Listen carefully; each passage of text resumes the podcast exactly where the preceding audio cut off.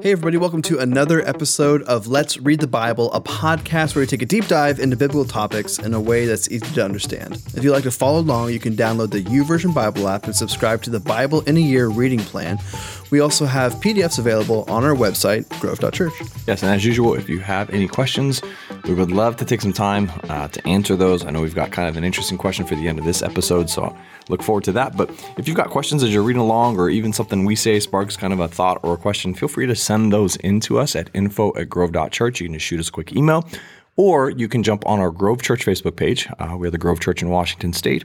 You can give us a like while you're there, but you can just direct message us. We get those questions there as well, and would love to spend time answering those questions for you. So feel free to do that as you're listening along or reading along. Reading along. Absolutely. And as far as resources that we're using today, we have, um, as always, the ESV Study Bible, Logos Bible Software, Reformation Study Bible, and then the Essence of the Old Testament, a survey by Ed Hindson and Gary Yates. So there you go, kind of the the standard hitters at this point Yeah, that we much. use. Um, so today we want to talk about Exodus. Exodus is the second book of the Bible and also the second book of the Pentateuch, and it's Mm-hmm. really the first one um, of the five books written by Moses. It's the first one that deals with his life specifically. So in Genesis, we don't hear anything about Moses. He's writing these things down. In Exodus, we actually get really. It really mostly is the story of, as far as the human characters involved, it's the Yeah. story of Moses. So, Well, and what's Aaron's in there interesting about Moses, even I was reading about, I actually read it this morning because I think I'm a few days ahead uh, of our reading plan. But just the the different relationship we experience uh, between Abraham, Isaac, and Jacob, and Moses. yeah, Um, God even reveals Himself. He says this way, like I'm, I was, I'm, I revealed myself as God Almighty to Abraham, Isaac, and Jacob, um, but I never revealed my, to them. I've never been called by Lord. Uh, and so it shows a different dynamic of Moses Moses's relationship with God versus what we experience in Genesis uh, with Abraham, Isaac, and Jacob. So it's just that's I think that's the fun thing that we get to see more about the intimacy and the relationship that Moses had with God through the Book of Exodus, where it starts. and up until this point, it has been a um a hereditary revelation, if that makes sense, where it's Abraham's son Yeah. Isaac gets it, um, and then Isaac's son Jacob gets it, and then Jacob's son Joseph is kind of like the main one, and then all of a sudden Moses is just one of the people of Israel. He's not necessarily like in direct line from. I mean, he is in the He's in the tribe of Levi. Yeah. is where he comes from. But which Exodus is very quick to point out when it talks about the story of Moses. It says, and his mother, a Levite, and his father, a Levite, said to themselves, it's kind of funny. But Yeah. anyway, not jumping too far ahead, just to kind of introduce the book here for a second. Um, it was most likely written by Moses during the period of wandering along with the rest of the Pentateuch. Um, yeah, basically, Jesus calls Exodus the book of Moses, so we have that evidence. And then there's not really any compelling evidence to think otherwise. Um, the only part of the first five books of the Bible that we know isn't written by Moses is the end of Deuteronomy, where it talks about how Moses died. Yep. and then the rest of it is pretty much like, yeah, seems seems to check out. Um, and I thought this was interesting. I didn't know this before, but the name Exodus is taken from the Greek title of the book, um, which is Exodus in the Septuagint. That part I knew, but um, it means exit or departure. The Hebrew name of the book is names. So, oh, you didn't know that? I did not know. They didn't that. teach you that in school? Nope, I, was, kidding. I skipped that class apparently. I believe it. You skipped that session. Uh, but yeah, that's taken from the first section, uh, which names the sons of Jacob who came Mm-hmm. into Egypt. So there you go. I forgot the name of Leviticus, but we talked about that as a fun fact too when it was there. But Yeah, I don't remember it that. was the that was a long time the ago. writings maybe. Anyway, uh, so yeah, there you go. Um, and then the the big controversy about Exodus is really when did the Exodus happen? Um, if you watch Prince of Egypt, you're like, oh, Ramses the second. He was pharaoh during this whole thing, which you know, not necessarily a knock on Prince of Egypt. Love the movie, but uh, there's two dates that are given for the Exodus. The first one is an early Exodus taking place in 1446 BC during the reign of Amenhotep II, and then the late Exodus would be in 1290 BC during the reign reign of Ramses II.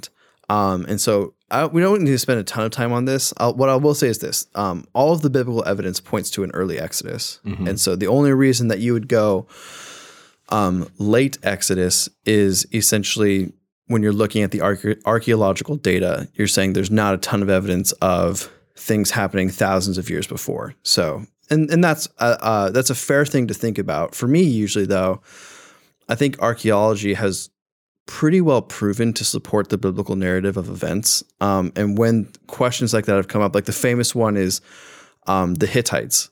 People didn't think they existed until I forgot when it was, but it was recently uh, within modern history that it was discovered. Like, oh no, wait, here's the Hittites, and this is where they were.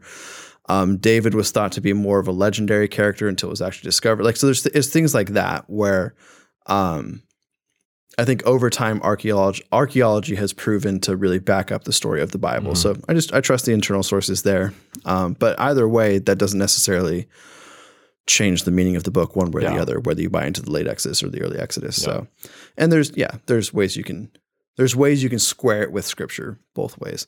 Um, and then Exodus, finally, as far as an outline goes, can be pretty easily split into two sections: a narrative section detailing the Israelites' escape from Egypt, and then the beginning of the law.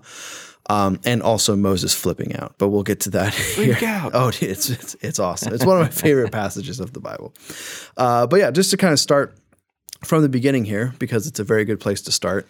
Uh, the first six chapters of Exodus are really setting up, you know, the setting of the book, and then also the call of Moses.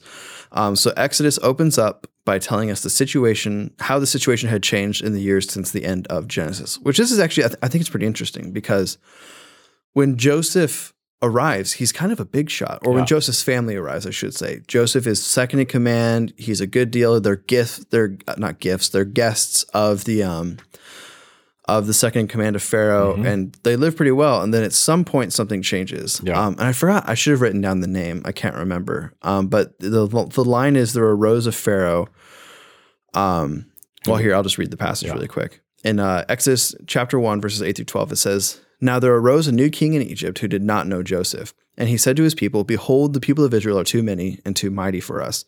Come, let us deal shrewdly with them, lest they multiply, and if war breaks out, they join our enemies and fight against us and escape the land. Therefore, they set taskmasters over them to afflict them with heavy burdens. They built for Pharaoh store cities in uh, store cities, Pithom and Ramses."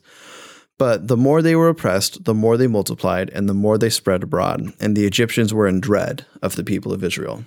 Talk So- insecure leader. Yeah, so In case something bad happens. it's true. Um, but yeah, when when the Bible talks about there arose a king in Egypt who did not know Joseph, one of the interesting interpretations I saw of that was there was actually um, a line of Semitic pharaohs, and then which would mean they're from the same, or at least from culturally in this, and they're similar to the Israelites. And then that dynasty ends, and another dynasty begins. Hmm. So, and it happens before the reign of Amenhotep. So it's saying that could have been when the switch actually happened, is when the Semitic pharaohs are, were kind of done. Interesting. So, you know, and again, who knows? But That's a close handed issue for sure. No, Yeah, if you don't believe this, then are you even a Christian? yeah, right.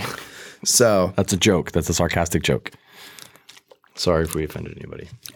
anyway, uh, so Moses is bur- born during an intense uh, persecution where all male children of a certain age were to be killed. So Pharaoh orders that all male children are to be essentially slaughtered. Um, so Moses' mother placed him in a basket. I mean, this is kind of a famous story. If you grew up in church, you know about this. Um, she puts it in the Nile. Technically, it says the river, but I mean, the, whatever the Yeah, river is there, I suppose. Uh, and then where it was found by Pharaoh's daughter, or where he was found, sorry, by Pharaoh's daughter and raised. So there you go. It's kind of interesting. Also, Mm-hmm. I still have vivid memories of flannelgraph boards as a kid growing up, remembering seeing the story play out. I remember making my own little basket. Uh, it was totally 2D flat paper, but I made it. So dude, I dude, like I totally remember the story. Uh, I never, I've never seen Prince of Egypt, so I don't know how. you Prince haven't of seen Egypt. the? Oh, really? I've never, I've never had an interest. Oh, interest that's in great. Kids will love it. Sure. Well, I'm telling you, great music, promises. great music too. Uh, anyway, so he he lives he lives in the court of Pharaoh for a Mm-hmm. long time. Um, this is one of those things where it's kind of funny how in popular culture, and I think a lot of it is just kind of due to Prince of Egypt, but there's other things too. Like it's kind of hinted at that um, that Moses isn't aware of his Jewish heritage or his Hebrew heritage. Yeah, and it's then it- surprising. yeah, and then all of a sudden he's like, "What?" Wait a minute. But like, no, the Bible makes it pretty clear that like, um, it's not like an accident that Moses' mother is found. Like, she seeks out the mother of the child, Mm-hmm. and then she lets her like wet nurse for Moses, which is really cool for for her to be able to ha- still have that experience with her son. Mm-hmm. Um, and Moses pretty clearly grows up understanding that he's an Israelite. So even though he's in the court of Pharaoh and and presumably receiving that education, he's aware of who his family is, and he's also aware of his heritage. Yeah, So- and you see that play out in different, you know, different moments, especially one of the more famous ones, which we'll get to in a bit. But um, it- there's not a lot to indicate he was blind. He was unaware. for Right. Sure. So there we go. Um, eventually, and this is what Aaron was just alluding to. Eventually, uh, Moses would kill an Egyptian, and he would go on the run Dun, dun, to dun. Midian, where he would meet his wife and father-in-law. So yeah, Moses sees Um, an Egyptian taskmaster, a few task task master. Geez, that's a hard one to say. uh, abusing one of the Israelite slaves, he gets really mad. Um, he kills the man in anger. Knowing that this is against law and he'll get in a lot of trouble, he ends up running away. He goes to the land of Midian, um, where he meets Jethro. And Jethro kind of takes him in. He lets him be a shepherd for some of his flocks. And then he also meets Zipporah, who is the daughter of Jethro, and that would be Moses' wife. So What? there you go. That's where they meet. Uh, and if you're surprised, uh, you know she doesn't really factor into the story a lot until we get to the, we- question. Yeah, we got a question at the end. Perfect. It's a perfect question for this week. But yeah, it came in. I told I told uh, our listener it came in right before we started recording. I was like, "Ooh, good timing," because we're doing it on Exodus Yeah. this week. Um, but there you go. So that happens.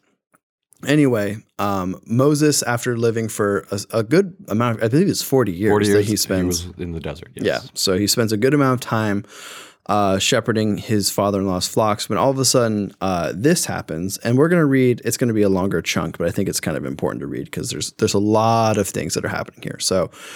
Famous part of the story Moses is walking. He sees a bush that is burning but not being consumed. So, in other words, it's not turning black and falling into ash, but it's just kind of It makes me wonder if there continuously burning. smoke. Yeah, exactly. Um, and so Moses approaches it, and then it turns out that it is it's God. God is talking to Moses through this bush. He's using this as a sign, Mm-hmm. and then we get this. Uh, then the Lord said, "I have surely seen the affliction of my people who are in Egypt, and I have heard their cry because Stop of the holy ground moment. You skipped that part. I did. You. Sorry. It's a very pivotal part of the story. So God tells Moses, "Take off your sandals because it's holy ground." Uh, and I've heard their cry because of their taskmasters. I know their suffering, and I have come down to deliver them out of the hand of the Egyptians and to bring them up to that land, uh, to a good and broad land, a land flowing with milk and honey, the place of the Canaanites, the Hittites, the Amorites, the Perizzites, the Hivites, and the Jebusites, and all the otherites. Uh, and now behold, the cry of the people of Israel has come to me, and I have also seen the oppression with which the Egyptians oppress them. Come, I will send you to Pharaoh that you may bring my people, the children of Israel, out of Egypt. But Moses said to God, Who am I that I should go to Pharaoh and bring the children of Israel out of Egypt? He said, But I will be with you, and this shall be a sign for you. I have sent uh, that I have sent you. When you have brought the people out of Egypt, you shall serve God on this mountain. Then Moses said to God, If I come to the people and, and if I come to the people of Israel and say to them, The God of your fathers has sent me to you, and they ask me, What is his name? What shall I tell them? God said to Moses, I am who I am. And he said, Say this to the people of Israel, I am has sent you. God also says, uh, said to Moses, Say this to the people of Israel The Lord, the God of your fathers, the God of Abraham, the God of Isaac, and the God of Jacob, has sent me to you. This is my name forever, and thus I am to be remembered throughout all generations. So we have a couple really important things that are happening there. Um, number one, call of Moses. That's kind of the obvious one, right? So God is saying, Moses, you're going to go to Pharaoh and you're going to secure the release of the people of Israel. Um, but second, now say, even more pivotal is God revealing His name and God revealing how He wants to be known. And so, and for those of you who don't know, it's it's Yahweh is what that translates to. Um, but that is like the official name of God that He's known as by the. Uh, and in fact, it's it's interesting because, um, the Israelites were so afraid of taking, you know, the, of breaking the commandment to take His name in vain that they wouldn't even write it out fully. Yeah, so so remove all the vowels. yeah, all the vowels are gone. Um, so we kind of just say Yahweh, but it could be like any other combination of, of sounds that it could be. Um, but yeah, in, in this moment, God is revealing himself Yeah. fully, which is kind of, or not fully, but he's revealing himself much more than he has in the past, which I think is really cool and really interesting. Well, and I love the humanity of Moses shown in this in this chapter, even even in that section too, because here's the other side of it is like Moses is this depictor of like he sees God, you know, the glory of God from behind. Like he he perform, you know, he he leads the Exodus out of Egypt. He you know does some blatant things in rebellion, um, which then removes him from accessing the promised land, where he gets to go on a mountain to see it before he dies, um, to see the land that that his people are going to inherit. But um, I mean, Moses went multiple times back and forth to God, saying, "God, I'm not good enough. God, what? I'm not a good speaker. God, I don't know if I can do this." Um, and even in this deep revelation of who God is, God revealing Himself in such a way, Moses' response is still, uh, but isn't there someone else? like, Yeah. can't you choose someone else? Like, I, I stutter. I, I'm not clear. I, uh, and so I, I love that it portrays the humanity of Moses too. And I know we're not doing a big character study of Moses, but it is his penmanship. It is his authorship. And so it's important to realize that too. You see, you will see this play out in the book of Exodus in his fight of this humanity, understanding God's call and resting through all the tension that plays out. So And I love that God's answer to Moses is like when he says, you know, I'm not very eloquent. Um, God's like, no, Moses, you're the bomb. Don't don't say that about yourself. God's answer is, I will be with you. Yeah. which I think is really cool. And then eventually he gets so mad at Moses, he's like, you know what? Fine, Aaron will join you as well. yeah, So, who knows what? Who knows how big of a role Aaron would have played in the history of of the Bible if um, know. That's a if Moses just had a little bit more confidence. But uh, anywho, so Moses goes back. Uh, like we just alluded to, um, Aaron is there as well. They stand in front of Pharaoh. They uh, relay God's command to let the people of Israel go. Pharaoh uh, says no. And so, again, also one of the more famous passages of the Bible, uh, there's 10 plagues that come across of Egypt. And we're not going to have time to go over all 10 of them, but I know I, I just watch The Prince of Egypt. there you go. I actually like going through all 10, but um, the reason I do is because it's really um, Yahweh's assault on um,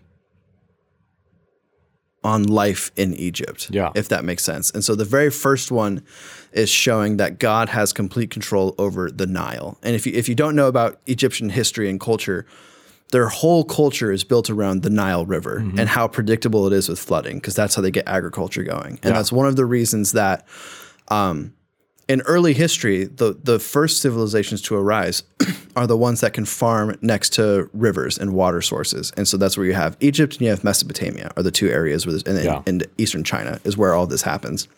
And so um, Egypt has been Egypt is very long and prosperous. It's been around for a long time. Uh, one of my favorite fun facts to share is that Cleopatra lived. Um, she lived closer to the invention of the iPhone than she did the construction of the pyramids. That's how long Egypt had been around. So, if that makes sense, so Wow. it's been a long, it's been a long time. Uh, but all of that Never happens. heard that before. That's interesting. Really? Yeah. So there you go. If you're- learned something. I learned something. you think of the pyramids as being built like not that long ago or even by the Israelites, but no, they've been around for a long time. Um, so, anyways, all this is going on. Yahweh's flexing his uh, his power over the Nile. All of the plagues are kind of attract, um, not attracting. All of the plagues are attacking different gods of Egypt or different things that the Egyptians hold very dear. Um, and that That's ult- why Evan likes to go through all the Ten Commandments. yeah, because so it's know. fun. Uh, and then It's not just random. Like, oh, here's some locusts. Oh, here's some frogs. Oh, here's you know blood in the in the Nile. Like, no, there's there's God is very very strategic yep. and very very clear in what He's doing. So and it's not a maybe one day we'll have a thematic episode. We'll just work through those. It's not a coincidence that the final two uh, plagues are blotting out the sun, which is Ra, the god Ra, um, and then showing God's power over death, which would be Osiris, is the other god. And those are kind of the two big cults that were worshipped in Egypt. Those are kind of the two main Yeah. gods, if you will. So, um, yeah, God knows what he's doing. It's pretty cool. Yeah. So all that happens finally after uh, God, and kind of a bit of irony as well, where he, uh, where the Pharaoh, this isn't the same Pharaoh, but a Pharaoh commanded that the firstborn sons of Israel all be killed. God then kills all of the firstborn. It doesn't just specify sons; it's just firstborns. firstborn. Yeah, firstborns in general of Egypt are taken out, uh, except for uh, the houses that have the blood of sacrifice over them, which is where we get Passover, because the uh, the angel of death passed over those houses. So there you go. So as we come into Easter, right? I don't know. What, It's close to Easter, I yeah. believe. But Yeah. as we come into, you'll see that even on the calendar now today, like there's a Passover um, holiday thing. It always it always bums me out too that I think um, I think we do lose something by not celebrating those days as Christians, and not that they're like these high holy days that. Yeah. like need to be, but um, I do think it's good to like actually stop in remembrance of not just like I, I say just like Easter and Christmas are incredibly important For sure. but like there is there there's other things in the history of of God and His people that I think are good to take a moment and and reflect on and remember. So you know, this Passover, think about it. Uh, so, anyways, we're going through all that. After the final plague, Pharaoh relents uh, and allows the Israelites, to go. They make their way to the Red Sea, where they are pursued by the Egyptian. And in perhaps the most famous miracle of the Bible, God splits the Red Sea, and the Israelites walk straight through. Yeah. The other side of this too is this in this portion of the story, you see God's fulfillment of promise when he first called Abraham or Moses, not Abraham, sorry, um, where God said, You're not only going to be delivered, but you're actually not going to leave empty handed. Uh, and so when when Pharaoh finally relents, they're actually then sent with a bunch of stuff like wealth and prosperity Yeah. to get them on their journey. Uh, and you see that as they leave Egypt, you see the fulfillment of God's promise to Moses when he first was called, which is kind of unique and cool too to see that play out. Yeah, no, that's absolutely true. God, God doesn't. Uh, he fulfills his promises. That's one of the great things. Oh, for about sure. him.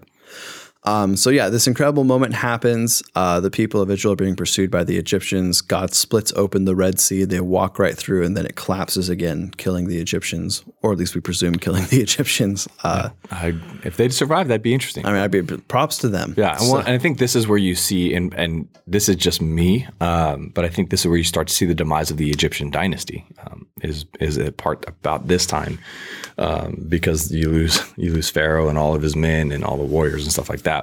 Um, but everything shifts historically over to where you see some of the, the Israelite. Yeah, if you hold to um, the old Exodus or the the early Exodus, I should say, it's only a few hundred more years of Egypt kind of being a ma- like the Mm-hmm. major power, and it starts to decline. If you hold to a late Exodus, it's right after this, which would be because usually I think Ramses II is kind of recognized as the last like the last great great pharaoh. and then after that it kind of declines. So there you go, uh, and then we begin uh, the period of the wandering, which really takes up the whole rest of the Pentateuch. So from Exodus chapter 15 to the end of Deuteronomy, it's just the Israelites um, wandering in, in the wilderness. Um, not always as punishment, that comes later. But in the beginning, they're just kind of making their way up to the land of Canaan. And then when they get there, stuff happens that doesn't happen in the book of Exodus. So we won't really talk about that much. But God gets pretty mad and he's like, you know what? Forget you guys. Forget this generation. I'm waiting for all of you to die. And then we're going to go in again. Except for Joshua and Caleb. You guys get to live. So Good job, Joshua and Caleb. way to go. Way to not be cowards. Anyway, so, uh, but getting through, we get a We'll couple. say faithless. There you go. Uh, we get a couple famous stories. Um, we get the story of uh, manna falling from heaven. Mm-hmm. So obviously in the wilderness, it's hard to find food, much less food to feed um, hundreds of thousands of people. when they don't have food. Exactly. So God causes uh, basically really good bread to fall from the sky. People of Israel are thankful for a little while, and then I don't believe it's in Exodus that they start to get grumpy about it. Maybe it is. I don't remember, but. At some point, they get grumpy about not liking it anymore, and then God's like, "You know what, you guys, I don't remember now either. bunch of turkeys." Um, so he gives It wasn't quail. turkey though. The bird that came didn't wasn't turkey. That is true.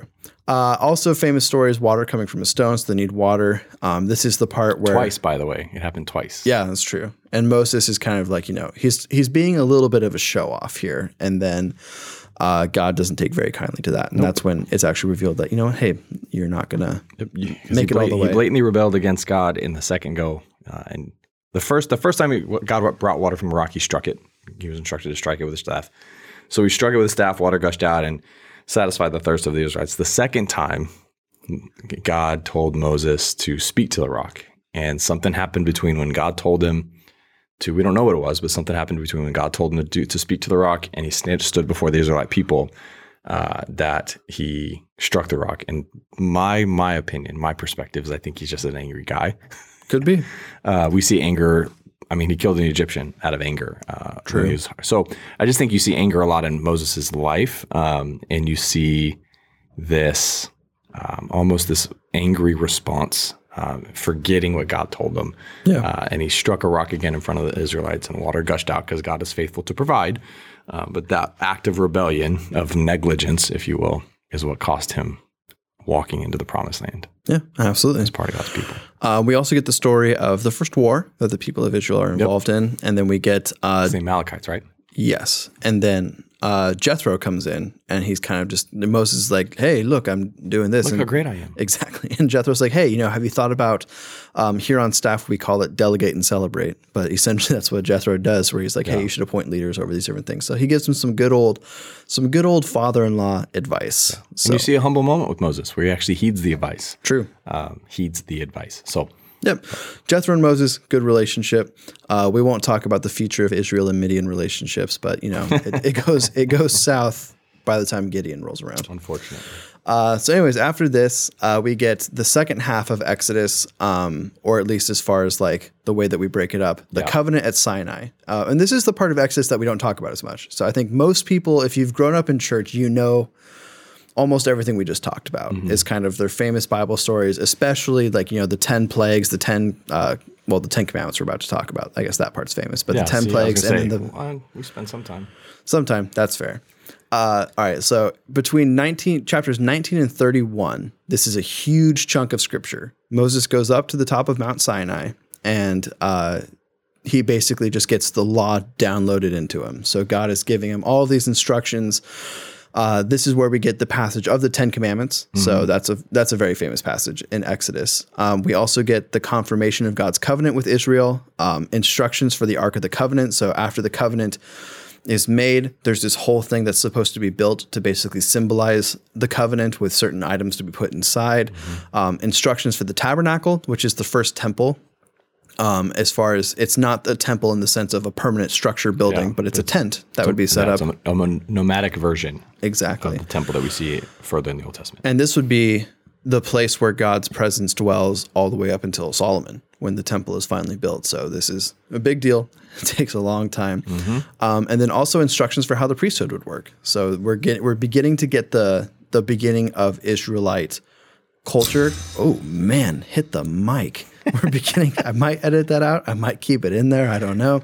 We're not perfect people. Um, but we're beginning to see the the beginnings of Israelite culture and also what's called you know First Temple Judaism Yeah. is, is kind of coming to be here. start seeing this structure and this um, this framework for uh, God's people becoming God's people Yep. uh, in, in, society, in a societal way.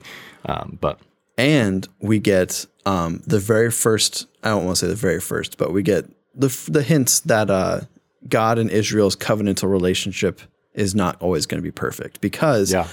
we have this cycle it starts here um, it goes all the way through judges all of the kings basically to the all throughout very human end history. Yep. Uh, that God would give the Israelites covenant, they would break covenant, and then God would allow uh, calamity to happen to them. They would repent, and then God would protect them again. It just kind of happens and happens and happens. So Moses goes up for I think it's forty days. Yep. Yeah, forty is a good number. Yeah. the Bible likes to God likes to use it a lot. 40 days, 40 years, 40 days of flood, 40 years of wandering, 40 days of Sinai covenant. 40, days of fasting for Jesus. It just happens. It happens a lot. 40 is a, there's got to be something there. There you go.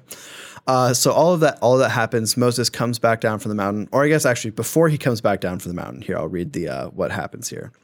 And the Lord said to Moses, "Go down, for your people, whom you brought up out of the land of Egypt, have corrupted themselves." I also love. Wait a um, minute. Your people? So yeah, when I was a kid, I listened to uh, Bible like cassette tapes by called by, by a guy named Mr. Henry. I'm still surprised you know what the cassette tapes are. Dude, I had oh, I had a cassette. I had a portable cassette player with Did it go on your belt? It was with the belt clip. it I didn't wear belts as a kid, but I think I just put it in my pocket probably. But all of that being said, shout out to Mr. Henry, you're the bomb. But he like during this passage, it's ingrained into my head that like he re- he reads this and then as Moses he goes, "Oh, so now they're my people. Now that they're rebelling all of a sudden."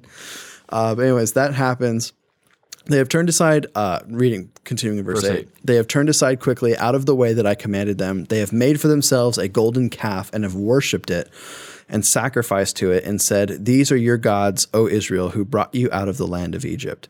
And the Lord said to Moses, I have seen this people, and behold, it is a stiff necked people, which is, that's a phrase that gets repeated a lot as well. a lot. Uh, now, therefore, which basically just means stubborn, by the way. And it's not and it's not false. it's Yep. very true. Nope. God, God doesn't lie. Uh, now, therefore, let me alone, that my wrath may burn hot against them, and I may consume them, in order that I may I may make a great nation of you. So God is essentially saying, I'm going to do a mini Noah right now, Yeah. where we're just we're we're getting Scorched rid earth. of them. Yep. And then you can start over with you, Zipporah, and your sons. You can be the new people of Israel. Um, but Moses implored the Lord of his God and said, O Lord, why does your wrath burn hot against your people, whom you have brought out of the land of Egypt with a great power and with a mighty hand? I love how Moses flips it back to like your people. you you brought your people out Oh man. by your great hand. Uh, why should the Egyptians say, with evil intent did he bring them out to kill them in the mountains and to consume them from the face of the earth? Turn from your burning anger and relent from this disaster against your people. Remember Abraham, Isaac, and Israel, your servants, to whom you swore by your own self and said to them, I will multiply your offspring as the stars of heaven, and all the land that I have promised I will give to your offspring, and they shall inherit it forever. And the Lord relented from the disaster that he had spoken of bringing on his people. Good job, Moses. Which is all it's one of the only passages in the Bible where God changes his mind, which is really interesting. Yeah. Um, and it it gets into really weird theological questions because I don't think God was wrong in the sense of like he had every right to do what he was about to do. And maybe it's not changing his mind in the sense of like Moses actually convinced him, but I think there is um, a reminder of, and I, here's what I think is important. The argument that Moses uses against this would be that it would be a poor reflection on God's glory. And I think that's I think that's what's an important thing because a lot of times when, when even when we ourselves pray, it's it's about us, Mhm. right? And Moses' argument is fully about like how will this look to all of the other nations of the Yeah. world when you delivered your people out of Egypt and all of a sudden this happens. So it's kind of it's an interesting passage for sure. We don't have a ton of time to get into like all of the all of the threads that you can Yeah. pull out of this. And But I think it's really interesting discuss. too, where Moses, you know, has the opportunity to become a great nation himself, where it's it, it would no longer become about Abraham as like Isaac and Israel or Jacob, because God changes Jacob's name to Israel. But it would become about Moses would be the next in line there. And Moses is like, no, no, no, no. Like you you see this moment of humility, but I also think you see this moment of of conviction to the to the greater purpose and the greater call uh, that God is orchestrating here too. But it's, it's funny. I remember as a kid always thinking like, why didn't you say yes, Moses? Because I know the end of the story. Like I know Right. I know how stubborn, how ridiculous. I mean, these people and his response to them is what caused him to miss out on the promised land. And he doesn't know that right now, but it's just it's interesting to uh, you know reading from uh, I see the end. Um, it's kind of like, why didn't you say yes? Shoot, Shoot. it might have been different. Well, I think, yeah, it is just a really interesting passage. Um, I forgot to mention at the beginning, Joshua also went up with Moses. Um, he's not with Moses when like the law is. Yeah, he's not that part, but but he's he's up on the mountain he with went Moses. he went into the smoke. There you go. So, anyways, uh, continuing on. So Moses pleads for the lives of his people. God um, acquiesces, but uh, we also get this passage where uh, when Joshua heard the noise of the people as they shouted, he said to Moses, "There is a noise of war in the camp." But he said, It is not the sound of shouting for victory or the sound of the cry of defeat, but the sound of singing that I hear. As soon as he came near to the camp, he saw the calf and the dancing. Moses' anger burned hot, uh, and he threw the tablets out of his hands and broke them at the foot of the mountain. Um, this phrase, like burned with anger, it happens in the Bible, and it it always happens when people are about to go fully scorched earth. Um, I always think of Elihu and Job, where it says like before he even begins his speech is just ripping into everyone. It's that he burned with anger, is the whole idea. Um, and so he uh, took threw the tablets out of his hands and broke them at the foot of the mountain. So the, and these are the tablets on which the law had been deposited.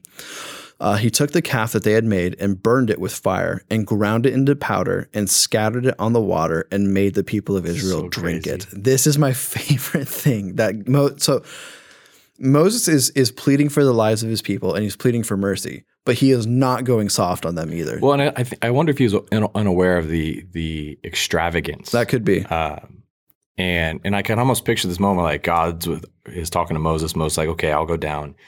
He walks down. Joshua's like, hey, there's there's sound of war coming from the. And Moses like, that's not war. That's singing. And when he's like, it's almost like this. I, I just see this movie esque portrayal of like this play out thing, and all of a sudden it's like, what the. And it's almost like he regrets not sa- or fighting for his people, but But yeah, so and so and so Moses takes soft, yeah. he takes the idol, he grounds Bro. it into powder, and he makes them drink it. Drink it. Which is Just just, great. yeah, Um, which I think there's a couple things happening there. Number one, it's turning this idol into excrement, which I think is not it's not an accident that that's happening.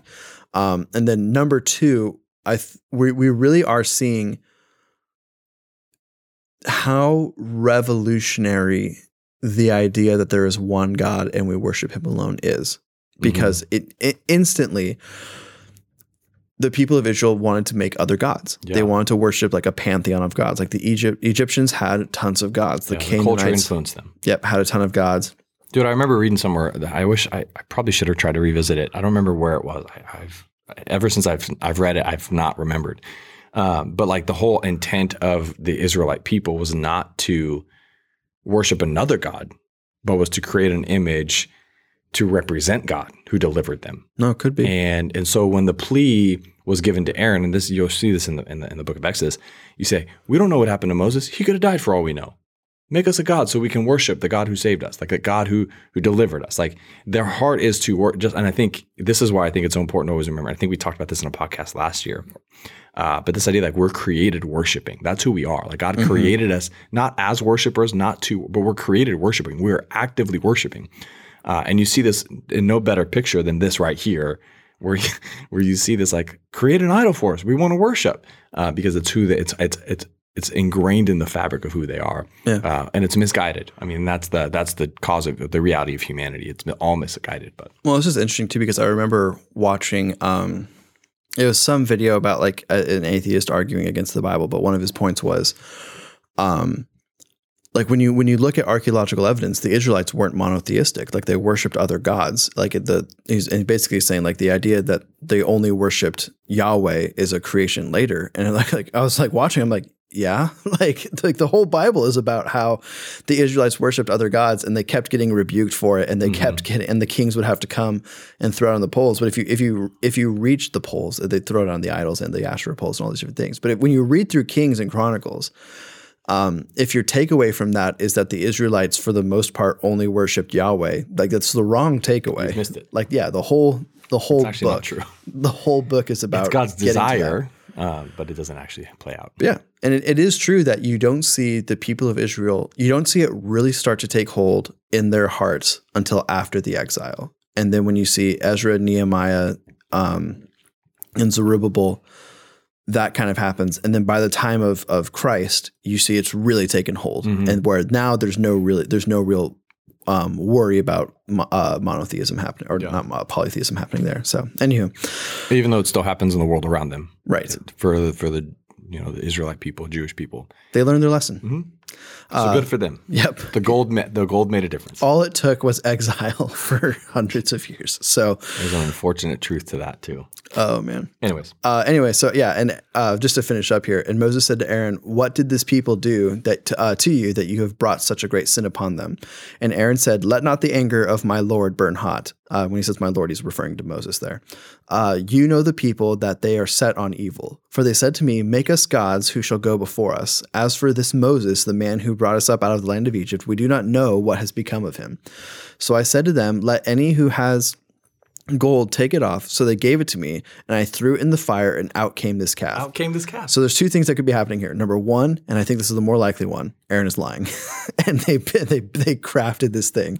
But he's like Moses, I just threw all of the gold into this fire, and then this calf came so out. So it had to be God. Um, it, I mean, it also could be like something demonic going on, Mm. but I like I like just to think that Aaron's lying in this moment. So, and we don't really get an answer one way or the other. It depend. It fully depends on whether or not you believe Aaron as to as to what happened yeah, there. it's true. Uh, but anyway, getting back to uh, what's going on here. Um, oh, scrolled to the wrong part of my notes. There we go. Uh, so Moses would go back up to the mountain and he would receive the law again. There's the whole thing of covenant renewal that Didn't he get happens. rebuked too by God for breaking the commandments, the tablets? I don't remember. I I should have. remember either. Don't take my word down. for that. Uh, and then Probably exit. came from Prince of Egypt. Okay, I'm just kidding. Uh, Prince of Egypt ends before the bad parts. I was just kidding. Of course it does. It's because child's it's, 'cause movie. it's a it's a kids movie. You don't see you don't see Moses grind the uh, the calf into powder and force them to drink it in Prince of Egypt.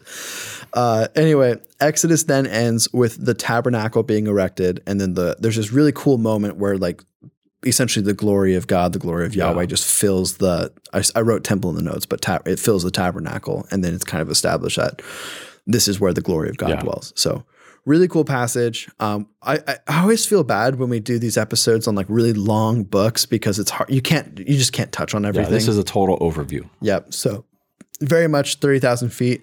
Yeah. As you read it, though, again, just to reiterate the questions, as you read it and things come up, send those questions in. Like we're more than happy to take time answering those questions. We're going to spend the better part of the next month or so reading the Book of Exodus. Uh, so I would love for you to, to to jot down some of those questions, some of those highlights, some of those things, and just send them in. Um, so, and if we're beyond Exodus, like we'll still take take some time to answer. Yeah, no we problem. we answer questions about every anything part of the Bible. everything. Yeah. Um, but today we got a question about the book of Exodus. But before we get to that, I do want to remind everyone to please leave us a five star review. Um, if you've been enjoying this podcast, it's one of the best ways that you can help us out because it just continues to get the podcast in front of more people and grow this community of people reading Mm-hmm. Yeah. the Bible together. So Feel free to share it. Feel free to comment on the posts. Just be a part of it. Engage with us. Yep, we'd love for you to do that. So now, getting to our Q and A portion. Question came in. Hi guys, uh, can you? Oh, hello, listener. Uh, can you explain Exodus four twenty four, please? Per the non-inflammatory version, which is the NIV, uh, it says, "At a lodging place on the way, the Lord met Moses and was about to kill him. Why would God want to consider killing Moses right after sending him on a mission?"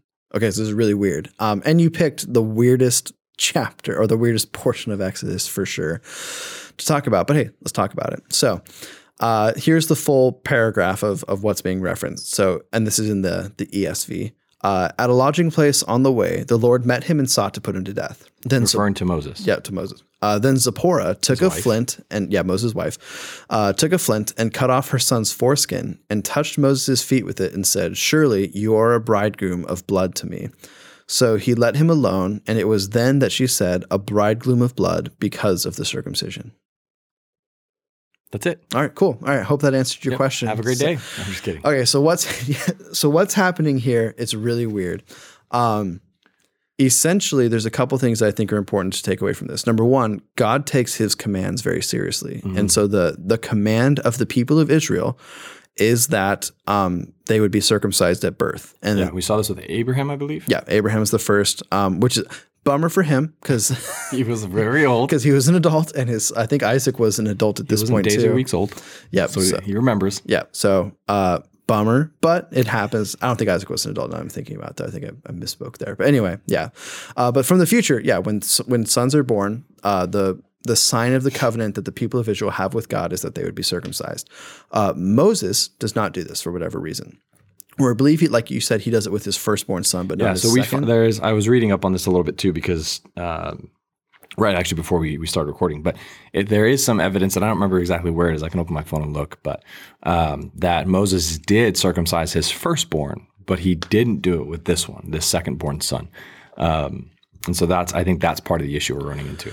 And I think you see, um, it's kind of just like the the culture that Moses is living in, and we don't know a lot about the Midianites, but it's kind of just I would assume that they're not part of the Jewish covenant, and that they don't they're not part of the circumcision, and so maybe there's just kind of like some pre- I don't want to say pressure, but maybe just kind of like Moses isn't living in that culture, so he doesn't feel the need to do it or whatever it is, um, because there are there are um, and we've talked about this before there are people groups that worshipped God that weren't the Israelites. Yeah. Um, the Midianites are a good example of this. And then probably Job is an example of this because it's not referenced that he's in Egypt at all, or not Egypt, he's not in Israel at all. Um, and then later on in the New Testament, we get tons of stories about they're called the God-fearers, where they're not Israelites, but they worship God. So all that, anyway, all that is happening. So it's showing number one, God's taking his commands very seriously, his covenant. Number two, um, I think it shows weakness in Moses that his wife is the one who has to step in and lead, where Moses should have been the one to lead. Um, and Zipporah is not; she's not an Israelite; she's a Midianite.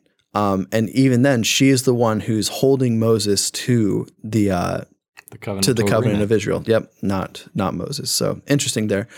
And then finally, I think this is another important thing. Um, it shows that Moses is ultimately expendable and which is a weird thing to say, but I think a lot of the times we'll read the Bible and we forget that God is the main character. Mm-hmm. Like the story of Exodus is not the story of Moses leading the people of Israel out of Egypt. It's the story of God leading his people out of Egypt. And so um, I think what it shows, the fact that God was willing to kill Moses in that moment meant that someone else could have been Moses. Yeah. Um, it wasn't that Moses was so special that only he could have done it. And then if Moses died, God was like, shoot, there goes my plan. Like, no, God is clearly capable of raising up other leaders.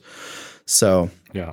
I, I forgot where, um, I forgot where I heard this is for uh, forever ago, but the basically the whole idea is you are not the hero of the Bible. God's the hero of the Bible. We're the um, if you're taking this like the old medieval fairy tales, like we're the princess that God rescues is the is how is where we are in, Yeah. in Scripture.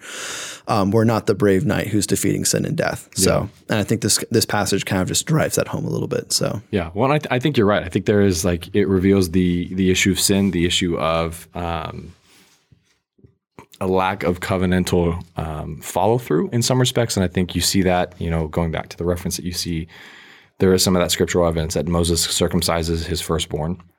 Um, but I think the other side too is like this is also um, I'm it's it's interesting because I I kind of am curious. Um, let me let me stop for a second. At the end of the day, I think you see God's wrath poured out upon sin and a, the disconnect of being my people. You cannot be, you cannot do what God's called you to do if you're not staying in obedience and alignment with what He asks you to do. Yeah. it's. I mean, James talks about it. We're talking about it tonight in my discipleship because we're recording a little earlier. well, but now, like, it's, be- now it's your yeah, it is because you're not there, I, I bro. one week. Listen, Jeez. when you sh- when you don't show up, you don't show up. No, um, but it's this idea of don't just be someone who listens or hears the word or reads the word, but doers. And and so there is this tension where God is, uh, you know, calling i- into he's he's calling out like, hey, this is where you've not upheld it. Um, so I think that's the biggest thing going on right now is you see the lack of follow through from Moses. Um, I'm not. It's funny because I'm not. I'm not sure if I agree with you that it's the weakness side of things. I don't know if it's showing weakness necessarily because there is part of me that, you know, Moses married Zipporah, who there was not the same like mindedness in in God and the understanding of who God is. But even Moses was on this journey and wandering. And I mean, some some scholars say that he walked by this burning bush multiple times before he realized it was burning. Um, and I remember where I remember reading. I mean, one of the things you know, a guy that we love and respect, Heath Adamson, has has alluded to some of that. Whether it's true or not, we don't know. But some scholars have alluded to that. So I think there's part of me that that wrestles with. Um, I don't think Zipporah cutting off the foreskin shows weakness in Moses as much as I think it shows this totality where she said, "You're a bridegroom of blood to me." Well, it's almost I can almost see the picture of her submitting to the covenant of Israel more than protecting her husband from the wrath of the broken covenant. If that makes sense.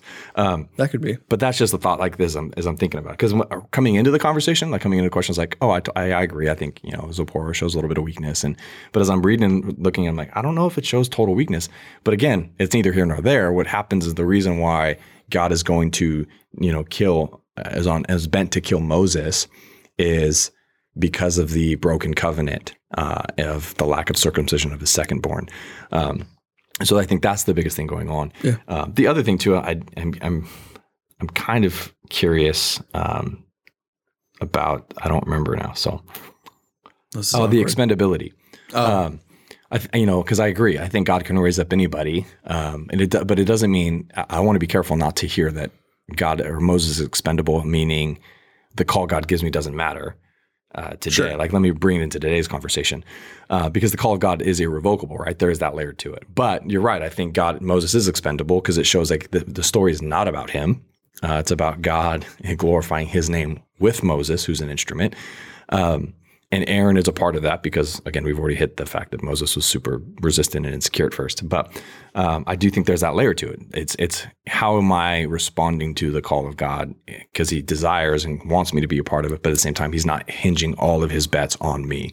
Uh, And just like He didn't hinge all of His bets on Moses, um, you break you break the covenant. It shows the it shows the um, what's the word the the lack of platform one of one of God's called or people has because they're just as they're just as human as the next, and so they're just as likely to be removed when they break covenant and break the when they break obedience as well. So, uh, but yeah, it's, I mean the the simple answer is the fact that his son wasn't circumcised. That's a sign of covenant. Zipporah stepped in, saved the day, for, cut the foreskin off, and throw it at Moses' feet to show, hey, we're submitting to this.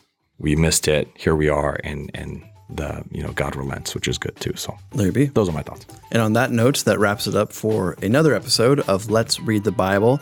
Uh, a couple quick things before we sign off. Um, if this podcast has been a blessing to you in any way, um, and you would like to help the Grove Church continue our ministries, you can uh, donate financially at our website, grove.church. There's a give button there. So if you'd like to do that, you are more than welcome.